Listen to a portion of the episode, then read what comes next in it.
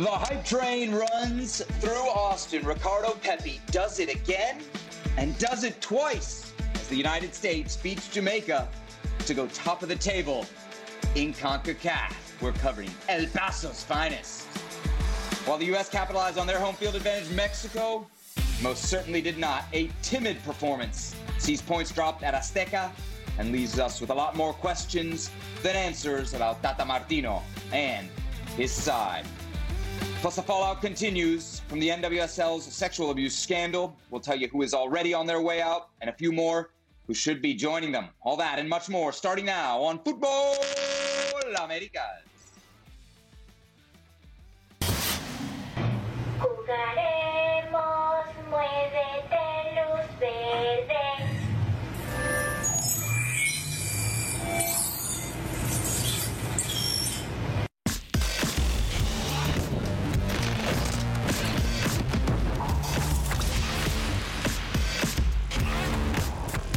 Hercules Gomez, Sebi Salazar with you here on ESPN Plus. All right, Herc, you're going to have to explain to me what Hector Herrera and Tecatito were doing, because I know they weren't playing well against Canada. Have you not seen Squid Game? Have you not seen this new show on Netflix? Cool. It's amazing. It's a South Korean show. It's kind of like Hunger Games for delinquents. It's really good. You should watch it, but that is an animatronic doll that plays red light, green light, and if you get caught, you get eliminated. Watch it. It's well worth it. But that's what that filter was. I'll put it in my queue. On our queue for today's show, we got Jürgen Klinsmann going to join us to discuss the U.S. big win over Jamaica 2-0. And, of course, the star of the day, Ricardo Pepi. We're going to have an interview with Ricardo Pepi as well. He went one-on-one with our Sam Borden while we were down in Austin for that game. We'll also hear from Mauricio Pedroza, going to join us to break down the disappointing 1-1 draw for Mexico at home at Azteca against a Canadian team that looks pretty good, Herc. We got to admit. But let's start in Austin. Q2 Stadium, a sold-out, Hercules, Q2 Stadium for the U.S. against Jamaica. Great atmosphere. Great atmosphere in this one. A game that got off to a crazy start, Herc, like 30 seconds in. Paul Arriola's in. Kamar Lawrence hauls him down. Should it have been a red? Verticality. That's why he's there. Verticality. This is a red card all day. The next touch is cutting the angle and going to goal. Denial of a goal-scoring opportunity. Dagzo, he should have been gone. Jamaica would threaten a little bit in the first half. Yeah, Tyreek McGee. Some of the run of play. Tyreek McGee with an opportunity there. But then another turnover here for Jamaica. Brenden Aaronson in. Damian Lowe takes him down, or does he? Was this a foul? Damian Lowe with a boneheaded move. But then he totally redeems himself. This is not a foul. This is not a foul. I repeat, this is not a foul. Definitely not a yellow card. Jamaica threatening late in the first half. Really the one big save Matt Turner had to make. Yeah, and it's not easy. It's not an easy save, and it's not easy not being called on for so long and then having to produce a big save like that. 0 into the second half.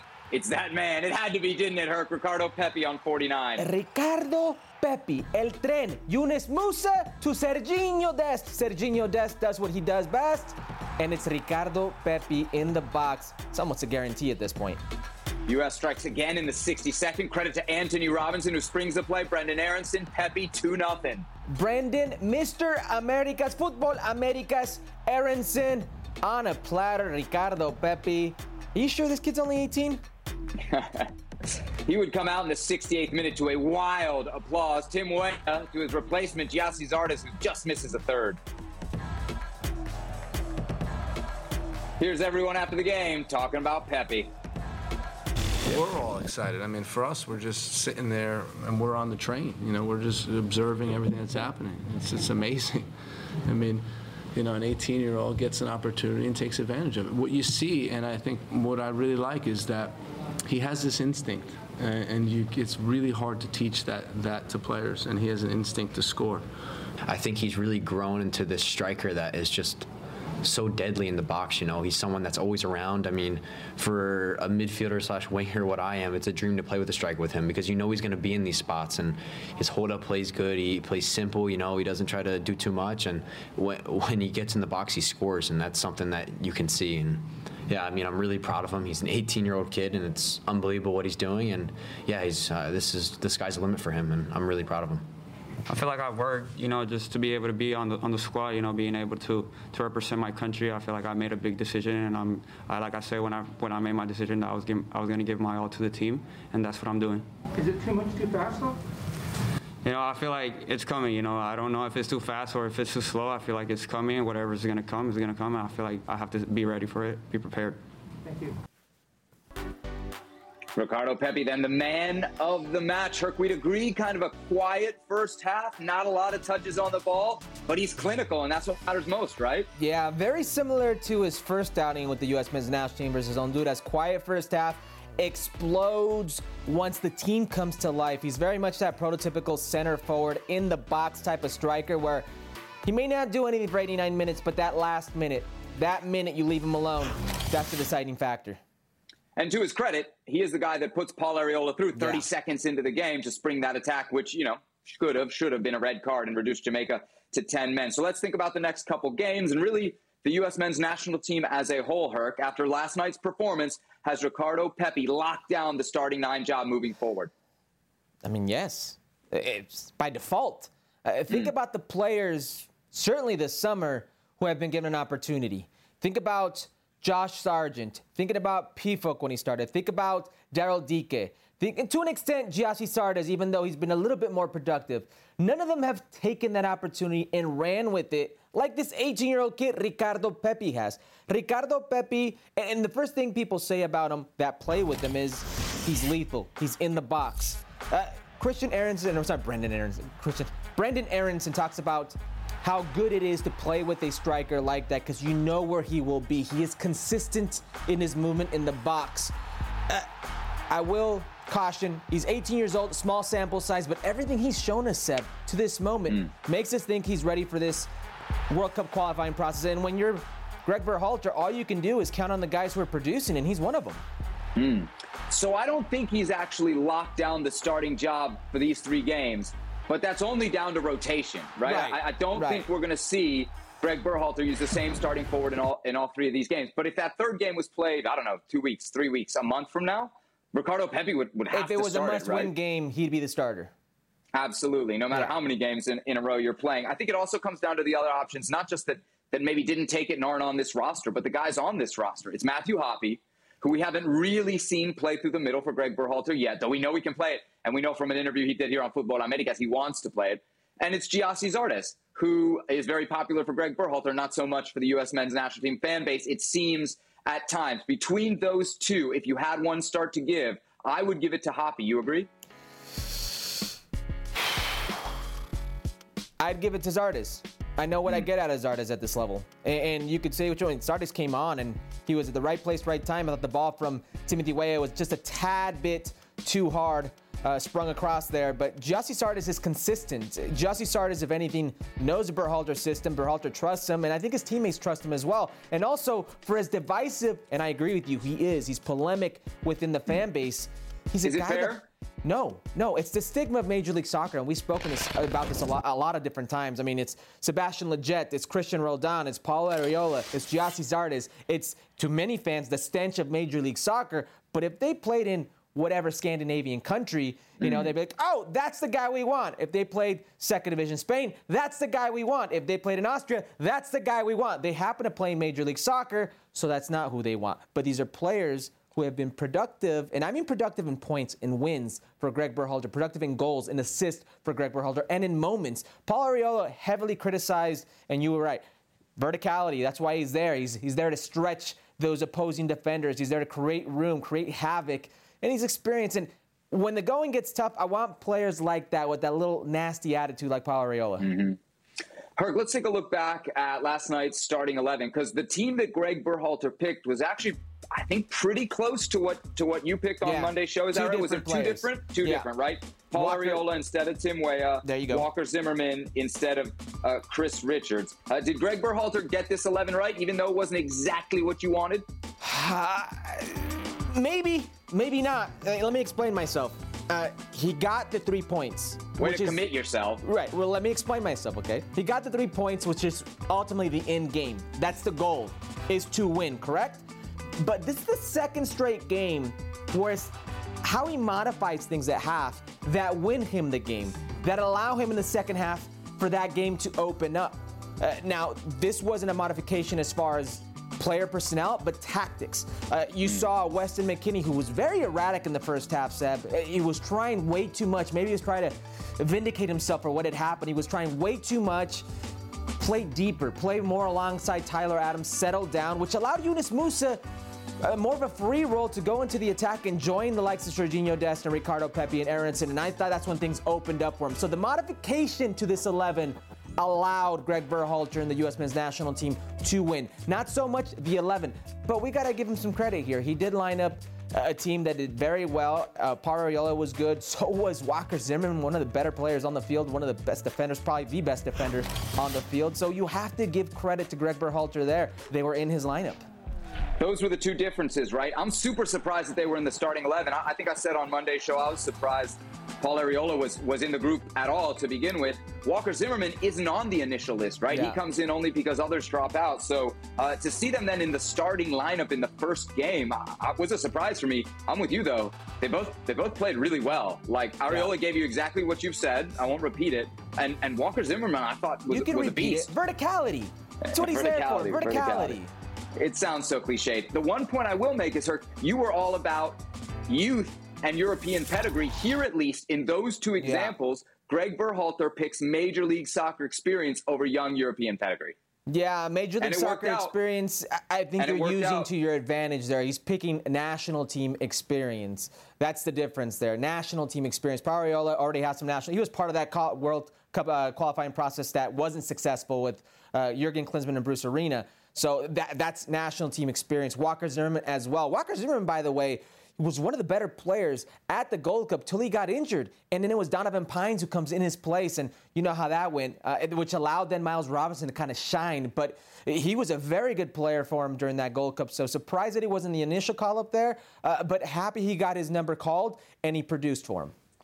Herc, one spot where Greg Berhalter didn't lean on MLS experience and went with the young European pedigree was in midfield, right? That midfield three, Tyler Adams, Weston McKennie, and the 18-year-old Yunus Musah, who played really, really well, I think, in the second half. What'd you make of that midfield trio, how they worked? You talked about it already a little bit, but moving forward, because a lot of folks on Twitter were loving that. We're loving that group of three.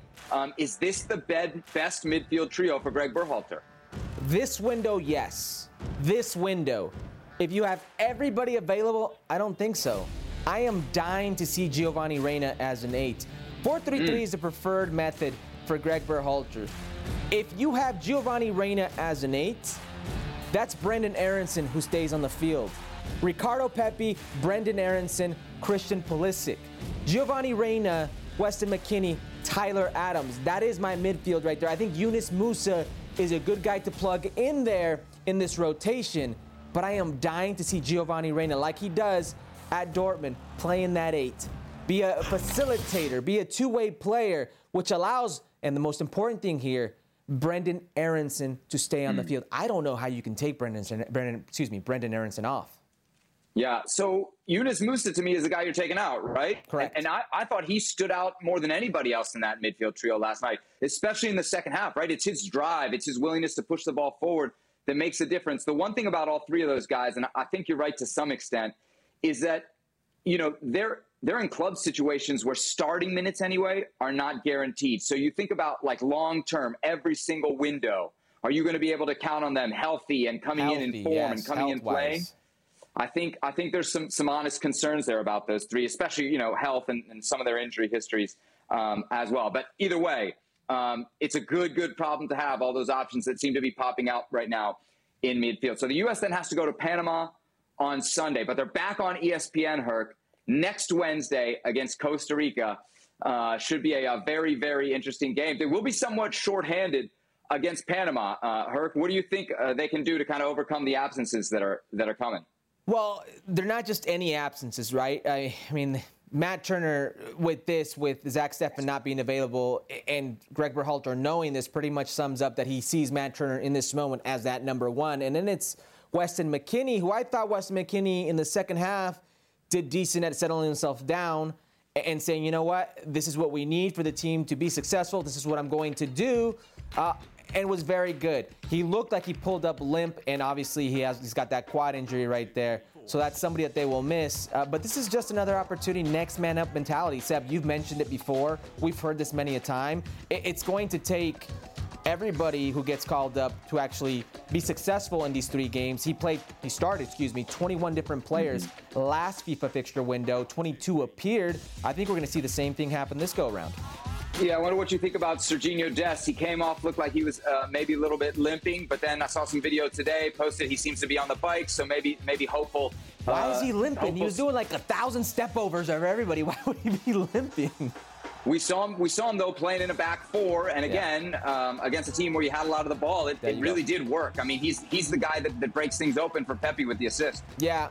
Yunus drives and he's out wide, and then he does what he does. I thought he was very good. I thought he was enjoying himself, which when he plays against CONCACAF teams, you don't necessarily ever see him enjoy himself. But I thought he was having a lot of fun. And like you said, you mentioned the possession. We've mentioned it here on the show. If you're going to have a lot of the ball, he can play in that four-man back line. I thought he was exceptional.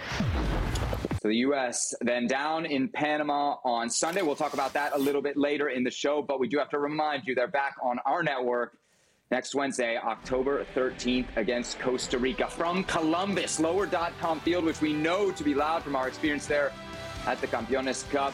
That game on ESPN2, simulcast on ESPN+, and as always, available streaming live on the ESPN app. Set your DVRs for next Wednesday. Passion, drive, and patience. The formula for winning championships is also what keeps your ride or die alive. eBay Motors has everything you need to maintain your vehicle and level it up to peak performance. Superchargers, roof racks, exhaust kits, LED headlights, and more. Whether you're into speed, power, or style, eBay Motors has you covered. With over 122 million parts for your number one ride or die, you'll always find exactly what you're looking for.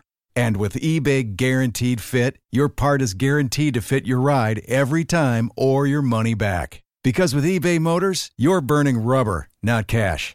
With all the parts you need at the prices you want, it's easy to make your car the MVP and bring home huge wins. Keep your ride or die alive at ebaymotors.com. Eligible items only. Exclusions apply. All right, from the U.S., we turn our gaze to Mexico, who drew 1-1 at home at Azteca against Canada. Now, Mexico actually got off to a pretty good start. In this game, Jorge Sanchez of Club America striking in the 21st minute. The lead wouldn't last, not even to halftime, though. Canada, well, you could make a pretty good argument, I think, we're probably the better team in the first half. They struck back on 42. Alfonso Davies setting up Jonathan Osorio. Herc's a former teammate there with Toronto FC. Mexico dropping points at home. There was some drama in this game, for sure. A penalty shout late for Mexico. Chucky Lozano and Crepeau, the Canadian goalie, getting tagged up. But then Chucky got called for the foul, and we heard the anti-gay chant as well. A horrible night for Mexico. Here's Tata Martino after. Estos partidos de dos rivales con muchas pretensiones en el área, hay que jugarlos con jerarquía y hay que dirigirlos con jerarquía. La jugada, desde mi punto de vista, no amerita ningún tipo de duda. Y también me parece bastante criticable el hecho de jugar una eliminatoria mundialista sin que haya VAR. So plenty to be upset about, Herc, if you're a Mexico fan, or I assume if you're the manager, Tata Martino. But the thing he's the most upset about is that CONCACAF does not have VAR for these World Cup qualifiers. Is that why Mexico, you think, dropped points? That was why they dropped points. Figured that was what you were going to say. No, maybe he's got a case. Maybe you can check that in VAR. Maybe that influences the play or not. Could be. Fine. But that's not the reason. And if you ask any Mexico fan what the reason was they dropped points, it certainly won't be VAR. It may be Tata Martino. It may be his tactics. It may be player personnel. It may be players on that day. But VAR would be down on that list. And I think Tata Martino right now is grasping at straws, trying to figure out why they couldn't win. Well, technically, yes. If there was VAR, Mexico would have won this game because they would have looked at that decision and they would have given a penalty. You think they would have given a penalty? Absolutely would have given a penalty. I don't think they would have given a penalty. So now, and Raúl Jiménez with his track record would have scored it. Mexico would have won the game. But I agree with you. It's not why they lose in the end. They lost because you could actually make the case Mexico were lucky to just come away with a point. Oh, very lucky. Canada was better. Yeah, they're outpossessed in the first half. Same amount of shots on goal. I mean, I think Memo's just as nervous as Crapo throughout the match. There was a lot of pressure, Hercules, on the Mexican goal. So you look at it from that standpoint and you say, look, there are a lot of other things to talk about. But I think we both agree, it is bad that CONCACAF doesn't have VAR, right? It's terrible that CONCACAF doesn't have VAR. But whining about at this point to no end is going to do you what? It's old man yelling at the clouds. That's what you're doing. It does you no good, Seb. So Tata Martino can complain, he can whine, he can make all the sense in the world, but it's not going to change anything this go around. And I know he's not alone, okay? But it's not going to change anything this go around. Yeah, Greg Berhalter clearly wasn't happy with the calls that didn't go his way, which clearly had there been VAR, correct, you think at least one of them would have been overturned. Look, the star of this game, I don't think there's any doubt about it. It was Alfonso Davies. Now, usually when we talk about Alfonso Davies, it is in the context, Turk, of is he the best player in CONCACAF? It's a topic that has been raging this week, especially on ESPN Deportes and Fútbol Picante, where you were a guest and things got very heated. O sea, es mejor que el Chucky Lozano, que el Tecatito Corona y que Raúl Alonso Jiménez, Chucky un lateral. Lozano. ¿Dijiste Tecatito Corona? Sí. Si no lo... Perdón, ¿escuché bien? Sí, si no lo conoces. Ya la última pregunta porque ya se enojó. Pulisic. Es mejor que Pulisic. La última pregunta porque ya se enojó. Ya despídelo. Ya despídelo. Ya. Ya despídelo. Bye. Pausa, adiós, Hércules. Poco aguanta. Classic television moment there. Herc, I'm surprised you've never walked off the set of this show. You were really mad.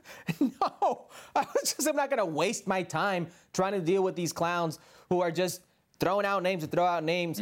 Chucky Lozano's the only one on that list that you could say is in that best player in CONCACAF conversation. Raúl Jiménez has been inactive for almost a year. He's only had two games with the Wolves where he's really stood out. He's only had, this was before the one game yesterday. Tecatito Corona, I think nobody in their right mind would say he's in a good moment. I'm actually thinking he's not of the moment to play and start for El Tri right now. He's in his worst moment in a Mexican uniform, in a club uniform that we've seen in quite some time. So, yeah, it just I'm not going to waste my time. Dude, I don't even think Chucky Lozano, if we're being honest, is in the conversation right now with Davies. I think Davies is in a league apart of everybody, and we see it at the international level. I mean, we saw it in the game last night, right? Every single game he plays, he makes an impact. He's the guy that's creating the play. He splits not one, not two, three Mexican defenders on the ball to Osorio. That's the point for Canada. He's the guy that's making the difference. Nobody else is close to that. There is no more impactful player for his national team. And consistently impactful. He's played something like 8 World Cup qualifiers up to date. He's already got like 4 goals, 6 assists, something crazy like that. Our producer, Beto Peralta, put it the best way in the production meeting. He said, Keylor Navas can keep you in games. Alfonso Davies will win you games. Yeah. Or win you points, as he certainly helped Canada do last night at Azteca. By the way, I'm pushing my chips into the middle of the table here on Canada. I had them as one of the top 4. I think I had them as 4th when we made our predictions before the...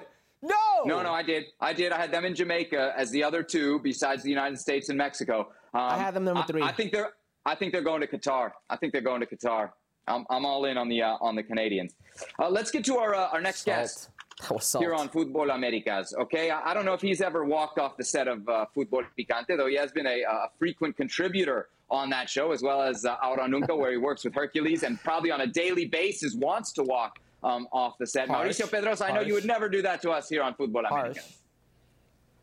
No, I will never do that, and I appreciate you not introducing me as another clown, as Herc just described. Our colleagues are Fútbol Picante. I'm not saying he's wrong. Exactly. I just believe it's the first time they've been called clowns on air, on ESPN Airwaves. I don't think and it's the first time. To the Canada bandwagon, by the way, Sebi. Welcome. Yes. It's going to be, I think it's going to need a lot more seats before this thing is all said and done. So let's get to our edition here of 3 questions. 3 questions on the Mexican national team after the draw against Canada at Azteca last night. Number 1, was Mexico outplayed or out coach? Mauricio, what do you think?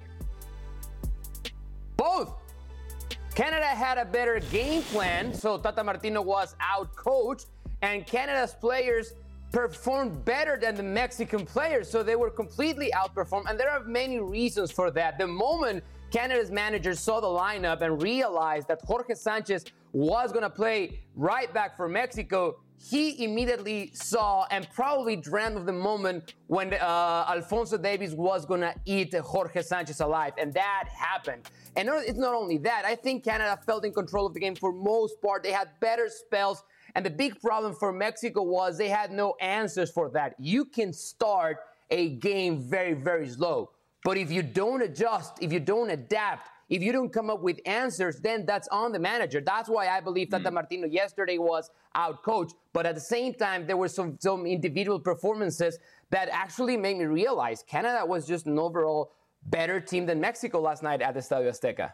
He's absolutely right. It is both. John Herdman ate Tata Martino's lunch. He saw the way that Tata Martino sets these players up, and he went toe-to-toe. He went tú por tú con estos jugadores, with these players, and he exposed their lack of physicality and lack of speed or ability to defend speed and made it a track meet. That center of the park, that midfield of Guardado, Hector Herrera, they're still trying to recover. Edson Alvarez was on an island trying to defend and cover all these different sectors of the field. It was completely to Canada's favor. John Herdman and these players should be given tons of credit, as should Tata Martino and these players be to blame. So it is both.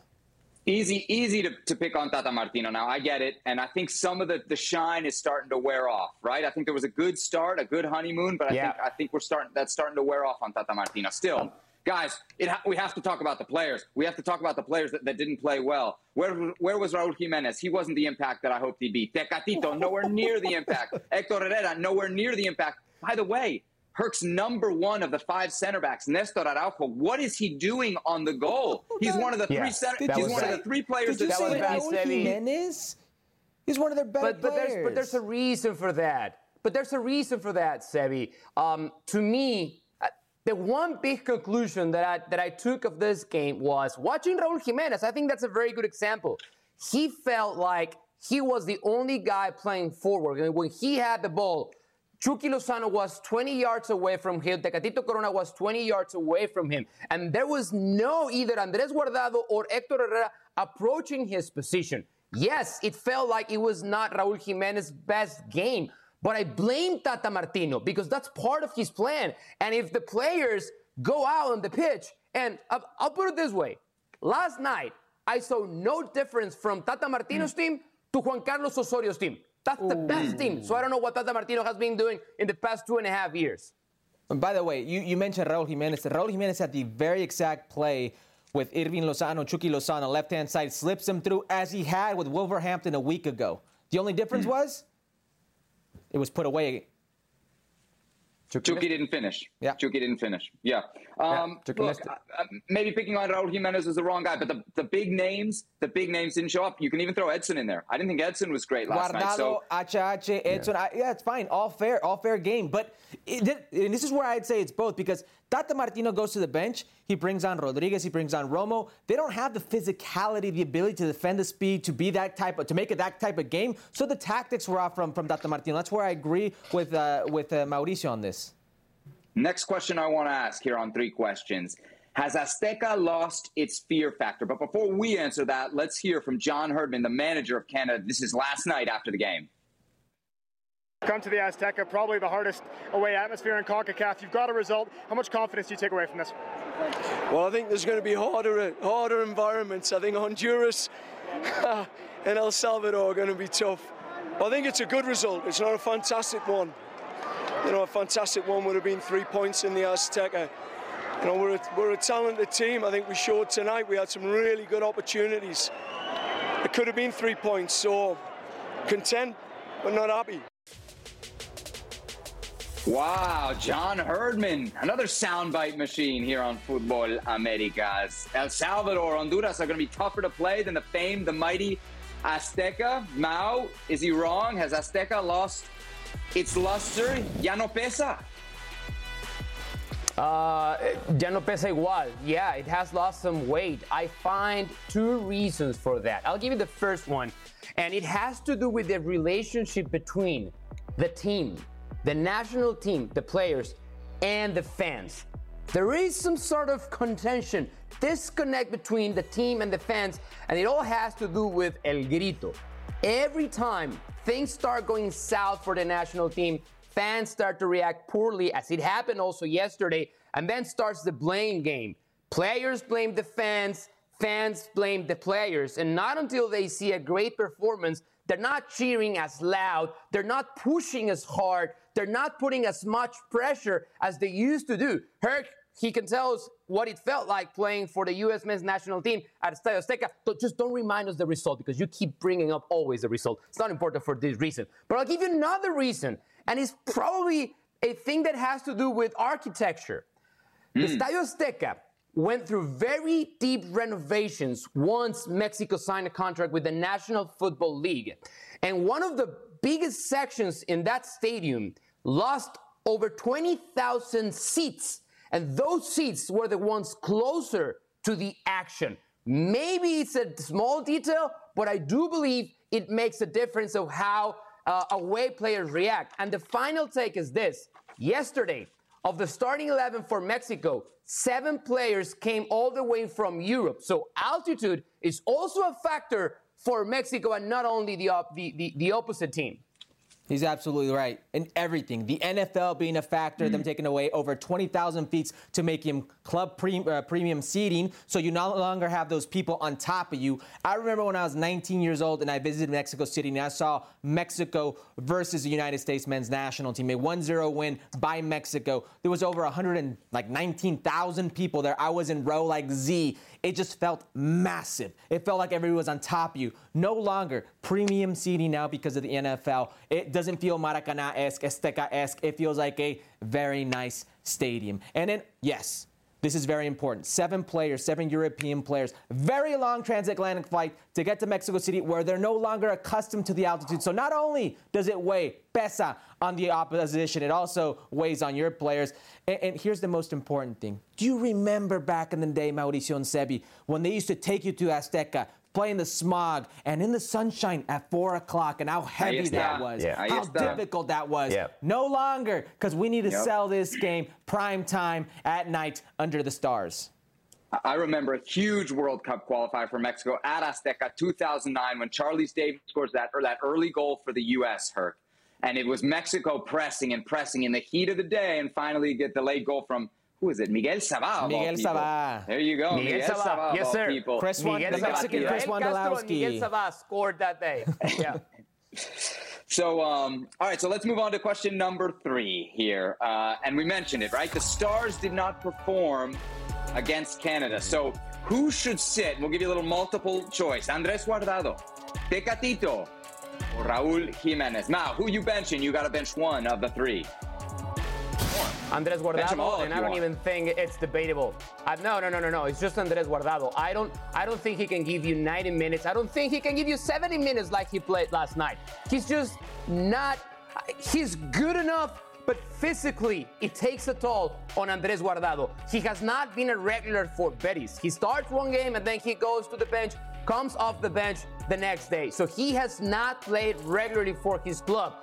He's an older player now, of course, and whenever you ask him to play that role as a player box-to-box on the left-hand side next to Edson Álvarez, it's too much to ask for Andrés Guardado. And let's go back to what happened against Panama. Andrés Guardado coming off the bench for Jonathan Dos Santos, he was the best player on the field that afternoon, because he only had to give you 25 minutes, and that's all you need from Andrés Guardado. It's time to give that starting role to Charly Rodríguez, Sebastián Córdoba, but not Andrés Guardado. Who you should sit is Tecatito Corona. You should sit Tecatito Corona, let him be refreshed, let him take a step back and realize just how not good he's been, refresh his mind, refresh his legs, get an appetite again, get his confidence back again. Andrés Guardado no longer has a place on this team. Andrés Guardado is of the Rafa Marquez mold right now. He's the guy who's going to be there in the second round game, that fourth game, and he will give you about 45 minutes, like Rafa Marquez did against Brazil. He's be there for that leadership and nothing else. You can't count on him, like Mao said, game in and game out. Certainly not when you have 3 games in a window. That's not the Andrés Guardado you want. And if you want to waste a spot on him to only use him 25 minutes here, 25 minutes there, that means Cordoba could be out, Rodriguez could be out, or Luis Romo can be out. I don't know if I want that. I'm a Mexico fan. Look, you're killing Andrés Guardado, but you're leaving him in because you're saying the guy you should sit is Tecatito. I leave Tecatito in. I'm leaving him out of the 18. Like, he doesn't even have the opportunity to sit. He's out of the team. Oh, wow. Oh. Wow, not even an option off the bench. That's harsh. Now, what do you think about that? Too much, no? Demasiado. No, that's too much. Again, I go Top back to that career, game against but that's what Canada, you're hanging on to. Andrés Guardado was a big factor. I'm not saying it's going to happen every single game, but at least there will be some situations where Andrés Guardado can still be useful. And you're right. He's probably still there because he's the captain. He's the most experienced player. And Tata Martino can use him as a liaison between the technical staff and the players. That's no reason just to use one of the spots, right? But again, if he can still give you 20 to 25 good minutes, he at least has a shot at being part of the team and the bench. I know it's called 3 questions, pero hay una más. Una más. One more question before we get out of here. Should Tata Martino try something new, something we've not really seen before? Should he go 2 up top and play Rogelio Funes Mori next to Raúl Jiménez? What do you think, Mauricio? This is something he said in the past he wouldn't really entertain, but desperate times call for desperate measures. He should try it, not starting them both at the same time, because he's very, very sticking to his 4-3-3, and there's no room for both of them. But yesterday, last night, that was the greatest stage for Tata Martino to bring Rogelio Funes Mori off the bench and pairing him with Raúl Jiménez. I know they both played the number 9 position, but they're not the same type of players. They have different qualities. Their game is different. And I do believe you play a 4-4-2, there is a change. There is a scenario for Raúl Jiménez and Rogelio Funes Mori to play together. And a game like last night's was the best scenario for that, and Tata Martino wasted that opportunity. That's the thing. He's never going to play a 4-4-2. So if he sticks with a 4-3-3 or a 3-5-2, which you could theoretically say he would feel comfortable with, because that's the other variant that we have seen, and we saw it when he played Antuna on the right-hand side as a wing-back. Where do you put Chucky Lozano? That's the issue. So if Raúl Jiménez and Funes Mori in, Chucky Lozano is the odd man out, and you will never do that.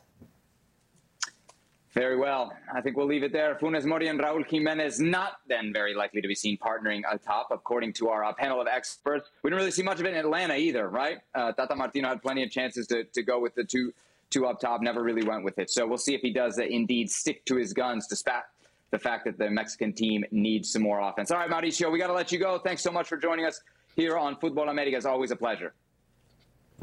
Adiós, amigos. Gracias.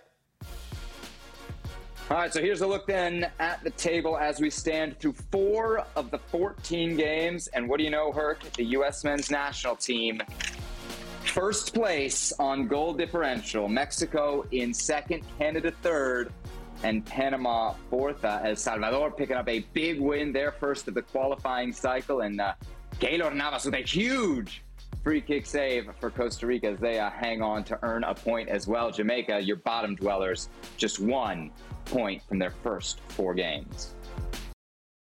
We all know breakfast is an important part of your day, but sometimes when you're traveling for business, you end up staying at a hotel that doesn't offer any. You know what happens? You grab a cup of coffee and skip the meal entirely. We've all been there. But if you book a room at La Quinta by Wyndham, you can enjoy their free Bright Side breakfast featuring delicious baked goods, fruit, eggs, yogurt, and waffles. And really, who doesn't want to start their day with a fresh, hot waffle? Tonight, La Quinta, tomorrow you shine. Book direct at LQ.com.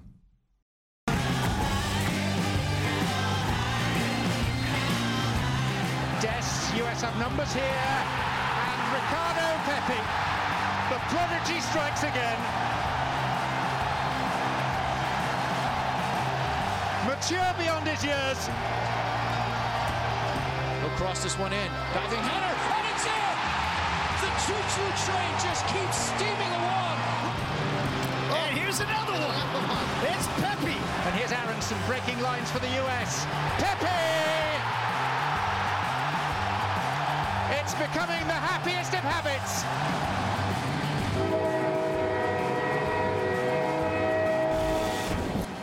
Hercules, I know you were calling the USA-Jamaica game in Spanish last night, but had you been watching our English-language broadcast, you would have seen that our sideline reporter for the day was Sam Borden, a man who was very busy this past week in Austin, sat down for some long-ranging interviews with some of the stars of this team, but who better to start with than the man of the hour, Ricardo Pepi himself. Here's a brief snippet of Sam and Ricardo one-on-one. If I had asked you then where you'd be 2 years later, what do you think you would have said? I don't know. You know, it's a hard question to ask, you know, because I don't think I would say I'm here right now. You know, I'd be saying that I'd probably be in the MLS now, you know, maybe even getting some minutes. So, you know, it's hard to really tell where I would be. And, you know, I'm excited to be here, and I'm happy to be here, too. You came onto this national team. It feels like a very quick thing, but I'm guessing that the decision to play for the U.S. was probably something that you were thinking about for a long time. That process was complicated just because, you know, I have my family who's at home. You know, they're Mexican. I grew up watching Mexican soccer. I grew up watching the Mexican national team. But then, you know, I started growing up, and I started getting my opportunities with the U.S. I started, you know, representing the U.S. and youth national teams, and I started feeling something for the crest. So, you know, I'm here now. I feel like I've made the best decision for me and for my family, and, you know, just go on and do the most out of it. Herc, we got to keep reminding people, this kid is just 18 years old. By the way, we'll see some extended cuts of that interview with Sam Borden and Ricardo Pepi a little bit down the road here on Futbol Americas. But I think the first thing you have to say when you hear him talk, it's just impossible not to root for him, right? How can you not root for him? He says the right things. He does the right things on the field. Just this I want to work mentality. For the longest time, especially from where I come from, we've been looking for this representation. We've been looking for this superstar to come along and inspire. And here he is, El Tren Ricardo Pepi, who has a whole nation believing, and a lot of Mexican-Americans thinking, wait a second, there's one of us. Yeah, you know, it's his profile that's so interesting, because he says in the interview with Sam Borden, I grew up watching Liga MX. I grew up watching the Mexican national team. You know, his sporting identity could have very well been Mexico over the U.S., but I think we have to give credit here to the youth national team programs of the United States. When Mexico showed some interest, the U.S. showed all the interest, and I think that's what makes the difference from the federation standpoint in landing this kid. And, Herc, I know in the past I may have downplayed when you called Ricardo Pepi the beginning of a movement. I may be backpedaling on that now. I think he's a pretty significant win, big picture as well as short term for U.S. soccer. Let's kick things on to where he might end up next, because just as much as everybody's talking about his play, everybody is talking about where the next destination in his career might be. By my count, he's been linked to teams in Netherlands, Italy, Germany. He's also a soundbite machine, Herc. We have to say that. He says, eventually I want to move to a big club, Real Madrid, Chelsea, okay? So let's fuel the rumor mill a little bit further. Let's give our picks for where we would like to see him end up. And as I understood the assignment, we could pick any team, right? Didn't have to necessarily be a team that he's linked to. So who you going with? Let me just say, maybe the best thing for him wouldn't necessarily be to move. You want him playing, but anywhere he goes in Europe, I don't think that's going to be the case. He's going to have to fight and claw for every single opportunity, but everything I've seen of this kid, he's ready for that challenge to fight and claw for those opportunities. So I would love to see him go to a club like Ajax. Listen, Ajax has a history, a proven track record of developing and refining talent, attacking talent. I know he will be behind Sebastian Haller. I know Sebastian Haller is a record signing. But refining your skills, where you desperately need to be tactically better and technically better. At 18 years of age, he is so raw, and I don't mean that in a negative way. I mean that in the most possible, like the best possible way. You can mold this kid into something special. I think Ajax, I think Holland, I think Netherlands is a perfect place for him to develop said talent. How many times have we seen good talent become great talent and move on to bigger and better, as Ricardo Pepi himself said he wants to do? Ajax for sure is a football factory. It's very hard to make an argument against them, but let me do my best here. You mentioned Sebastian Haller. He is only 27 years old, Herc, which means he's not going anywhere. Right. And by the way, right now, he is balling for Ajax. So I think his place in the 11 is very much secure. The other point that I would bring up about the Dutch league is that the goals don't seem to translate. I can think of two obvious examples. You know who I'm going to go with. Jose Altidore. Don't say Chucky Lozano. Oh, he said Chucky Lozano. Two guys who produced incredible numbers in the Dutch league and to date have never really replicated those numbers. So I don't know if goals in the Dutch league translate. The only other point I would make here is Ajax is a buying club. Herc, they're not going to stop investing, and they're definitely not going to stop investing in that position. So even if he goes in there, and even if he wins some playing time, it's always going to be in jeopardy. So for me, those are the reasons why I go against Ajax. I hate to break it to you. Anywhere you go, it's going to be jeopardy because you're going to have to fight for that time. Okay, let me give my solution here. Okay, Red Bull Salzburg. Now, the obvious reason here, when you think Red Bull Salzburg, the first name that comes to mind, really the only name that can come to mind, yeah, is Erling Haaland, who only spent, 12 months there in 2019, right? Sold right before the winter transfer window of 2020.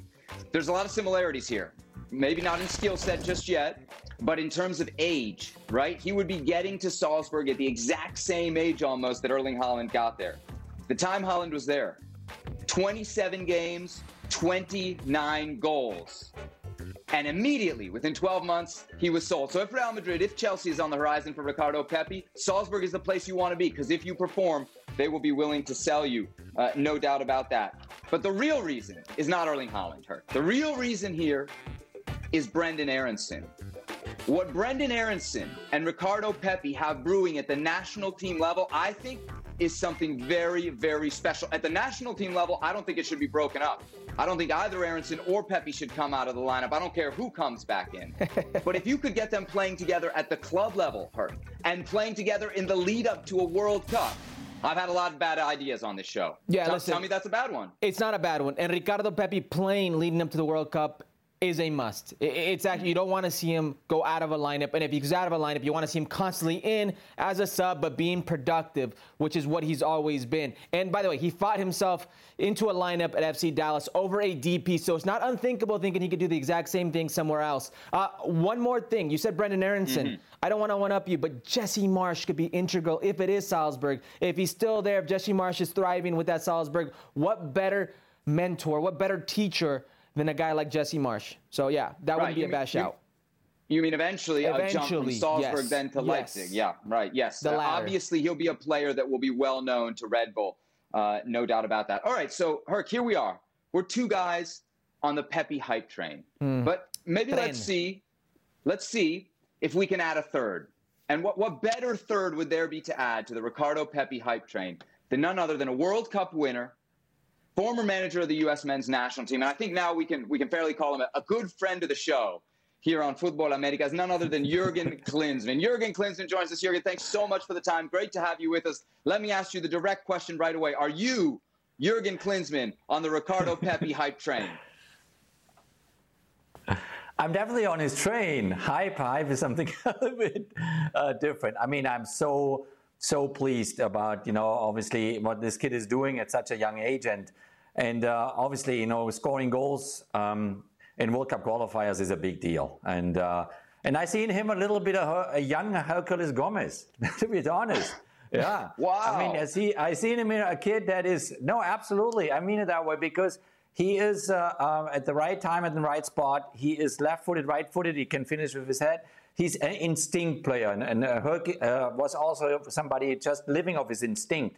And this is something that no coach can teach you. No, this is something that you bring with from the streets, from wherever you play, wherever you kick the ball around. And this is, an awesome momentum for him, for the U.S. men's national team, obviously, to get the points so needed for qualifying to Qatar. But I would kind of slow down the train a little bit because the questions that you just discussed, where should he go? When should he go?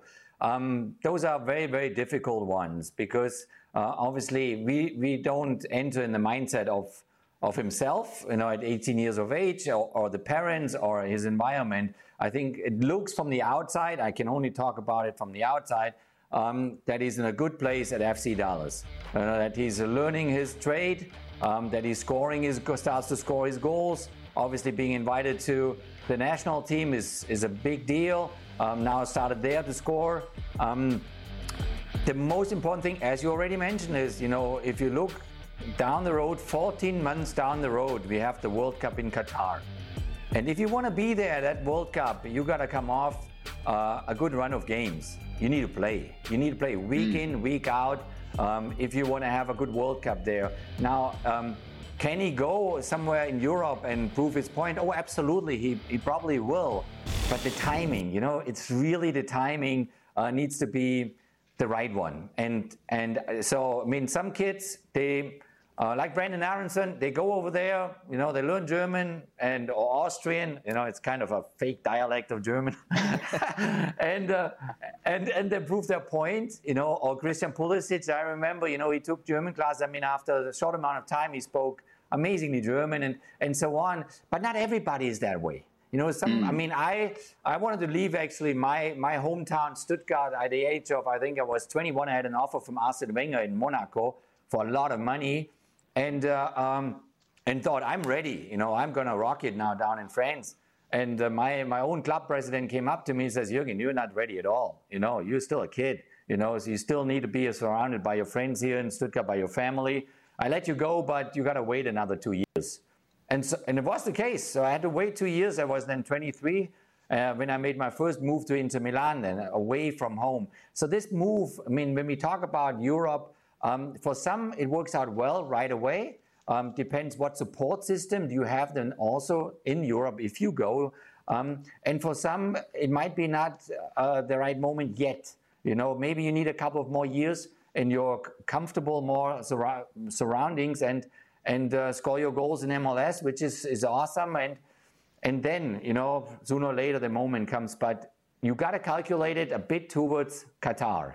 You know, it's a big deal. I mean, Qatar, if he's now doing so well, the kid, I think, you know, focus on FC Dallas is great. And hopefully being always invited by Greg Berhalter for the national team, that's the big deal. Now, Jürgen, a lot of people are going to watch this interview, this segment right now, and they're going to say, wait a second, Jürgen Klinsmann, who famously got into it, Don Garber, about saying the best players for the national team have to play in Europe, now is saying Ricardo Pepi has to stay in Major League Soccer.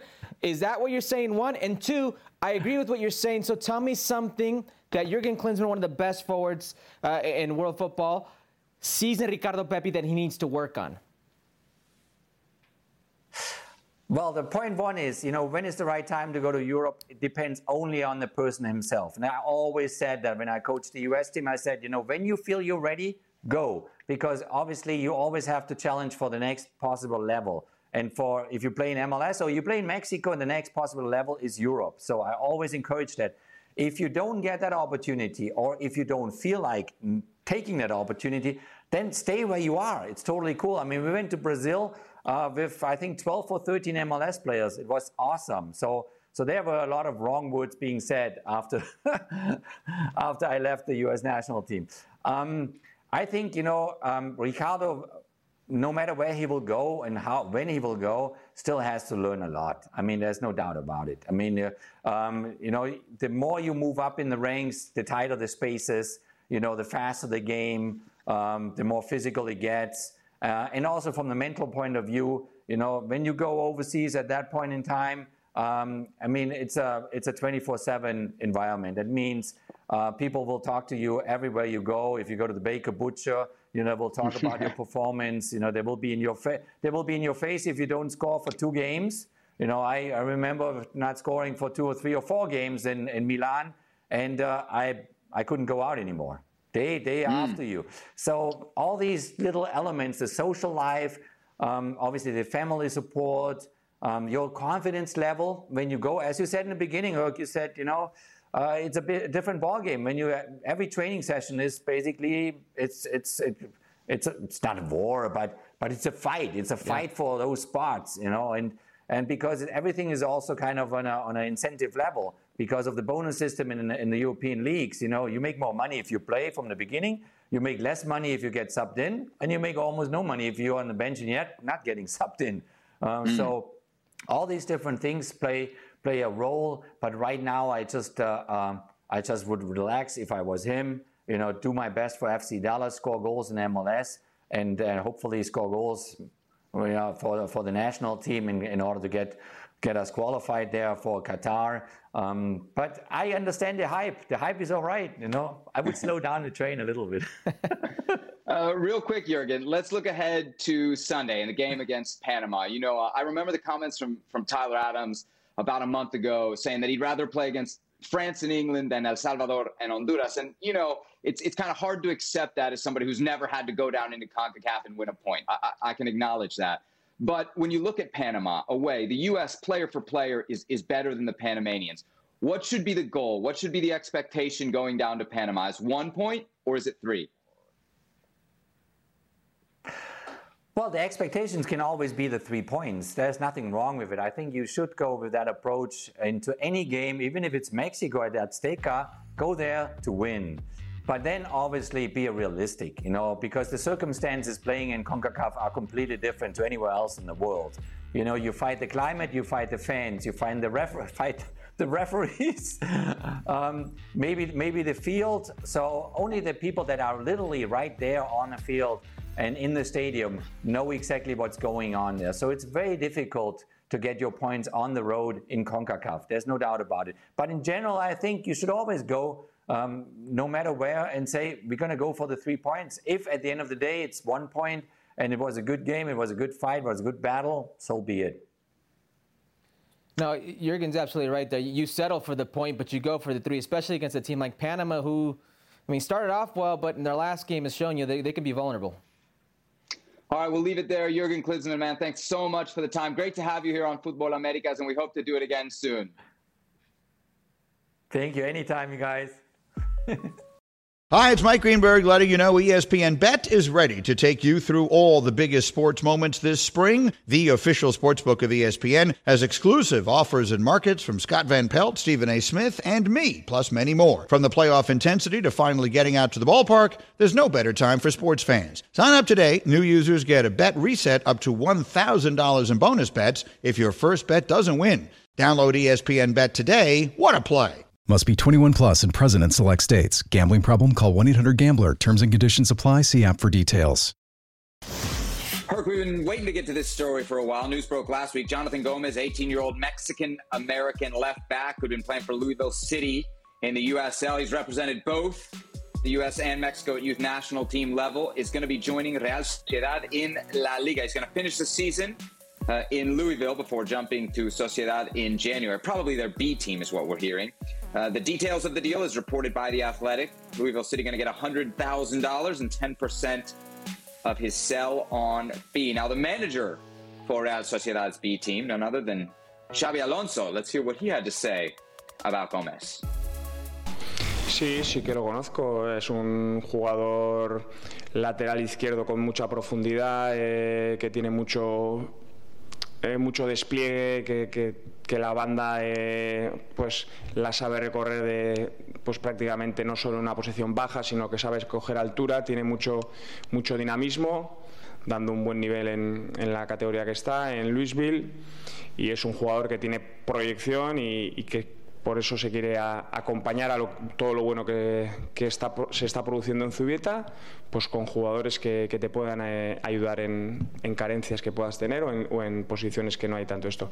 Y creemos que, bueno, no, creemos, llegará para noviembre y podrá empezar a competir a partir de enero. Herc, 18 years old, playing in the USL. Xabi Alonso is singing your praises. Not bad for young Mr. Gomez. Not bad. Let's remind the people he was on the U.S. men's national team preliminary roster for Gold Cup. That didn't happen. It's currently a battle between Mexico and the U.S. Yes, another dual national battle. But he's with the Mexican under-20 at the moment. A very good player. Verticality. He offers it. So... Hey, man, you're right. We're headed towards another battle. This is definitely going to be one. If you represent both, you know, both federations are going to be on this kid, especially with the big move. I think there's a lot to come from him. As you mentioned, he's with Mexico now, but the U.S. has been known to do their work in that department as well. So I wouldn't be surprised if this is just the very beginnings that we're hearing of Jonathan Gomez there with Louisville City and eventually with Real Sociedad. Very exciting player. Yeah, I think so for sure. All right, let's move on then to the National Women's Soccer League, Herc, something that we have been covering in depth over the last couple weeks. Of course, the NWSL returning to play this week after matches postponed over the weekend in light of the sexual and emotional abuse scandal, or scandals, probably better said, that are currently rocking the league. During the midweek games, Herc, we saw players stopping play, coming together in a show of solidarity. Some really pretty powerful images, no? Very powerful images. You're stopping a game to send a message. Send a message to the world, but more importantly, your employers. And this isn't an easy thing to do if you're a player. I commend these players, these women, and the response it's gotten all around the world. Yeah, I mean, I'm impressed that they could play. You know, we can't pretend to know what the last week has been like for players in the National Women's Soccer League. So just the fact that they were out there, and not only were they out there, they're playing well. You're going to see some of the goals in the top five. Part of the fallout continues, and in Portland. The Portland Thorns, of course, one of the teams that employed Paul Riley, the man accused of sexual coercion by multiple players in the report from The Athletic that really broke this thing open. The Thorns president, Gavin Wilkinson, has been placed on administrative leave. He was in charge of the team at the time. The supporters groups, Herc, are protesting. They're boycotting merchandise.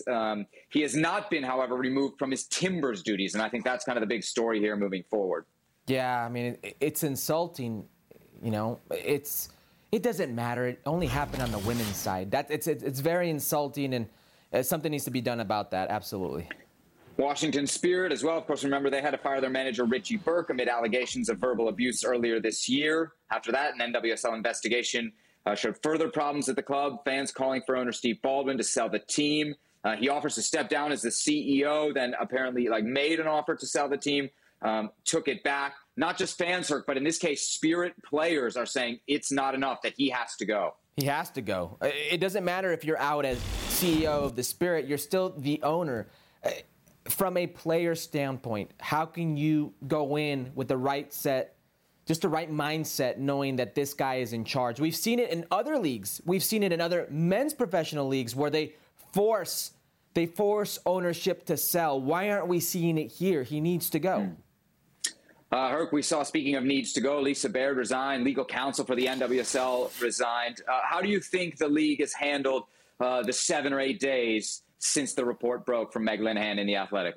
Honestly, Seb, it's difficult to say if it's timely enough when they've been ignoring and sweeping things under the rug for the past 9 years. It's embarrassing as a league. As you know, there will be a women's team here, an NWSL team here in Los Angeles, and I was very much looking forward to season tickets. I already made my deposit, wanted to take my daughter. I am seriously reconsidering, just because of what I've seen from the league and the lack of action towards it. It's embarrassing on all fronts that the little coverage that the women do get has to be magnified by the ignorance and incompetence of the league. So I want to finish a point that I made last week, or at least started to make last week when we had Julie Foudy on the show, because it's one thing to say what's happening, to offer solidarity to the players. I think it's another thing to point out the problems, Herc, and we don't like doing that. That's not the fun part of this job. But I think it has to be done in this point, because on Thursday, last week, when this broke, we both called for Lisa Baird to resign. She resigned the next day. You have to call out the problem, or else nobody's going to say it. You can't be vague in what you're talking about here. So I want to point out 4 examples that have really been bothering me throughout this. OL Reign, their manager, Farid Benstiti, who they had to let go over inappropriate comments about weight and diet to the players. Lindsey Horan, a U.S. women's national team player, reported similar treatment from this coach while they worked together at PSG. Still, he was hired by OL Reign. Washington Spirit and Richie Burke, who they had to let go over verbal abuse allegations towards the players. There was a previous published report from a youth player who had played under Richie Burke alleging homophobic slurs were used towards that player. And yet still, Richie Burke remained employed with the Washington Spirit. And then we get to the case of Paul Riley, which includes both the Portland Thorns and the North Carolina Courage, who either hired Paul Riley to work in their organization, Herc, without doing the due diligence, or they allowed him to continue working in the NWSL after having let him go, as is the case with the Portland Thorns and their owner, Merritt Paulson. And that's where it really goes next for me, is that we have to acknowledge who is in charge, where does the buck stop, Herc? And that is, in all of these cases, with the ownership or the CEO. So it is Merritt Paulson with the Portland Thorns. It is with the North Carolina Courage, Stephen Malik, who in a statement claims that they conducted due diligence on Paul Riley. Clearly not. It is the Washington Spirit and Steve Baldwin who hired Richie Burke. And in the case of OL Reign, they are owned, I believe, 95% by Olympique Lyonnais. Their CEO, Bill Predmore, He was the man in charge when these decisions were taken. Now, it's not our job to decide whether these people can continue as owners in the National Women's Soccer League, Herc, but it is our job to ask the question. I think whether they stay or not will come down to two groups, the other NWSL owners and the NWSL PA, who I think is newly empowered and may be able to take a stand against some of the people that they used to work for. But as you said, it's a shame that when we talk about the women's game right now, a huge percentage of the pie chart is going to this. News out of MLS, Felipe Hernandez of Sporting Kansas City has been suspended for the rest of the season. Herc, forget this, betting on Major League Soccer. Now, according to an investigation, he did not bet on Sporting Kansas City, and he could apply for reinstatement as early as January 1st. Really shocking stuff, Herc. Yeah, first off, I hope he gets the help he needs. They were talking about reports of his safety being in jeopardy, and that's why he reported it. A gambling addiction and debtors, and it's just insane. I hope he gets the help he's looking for.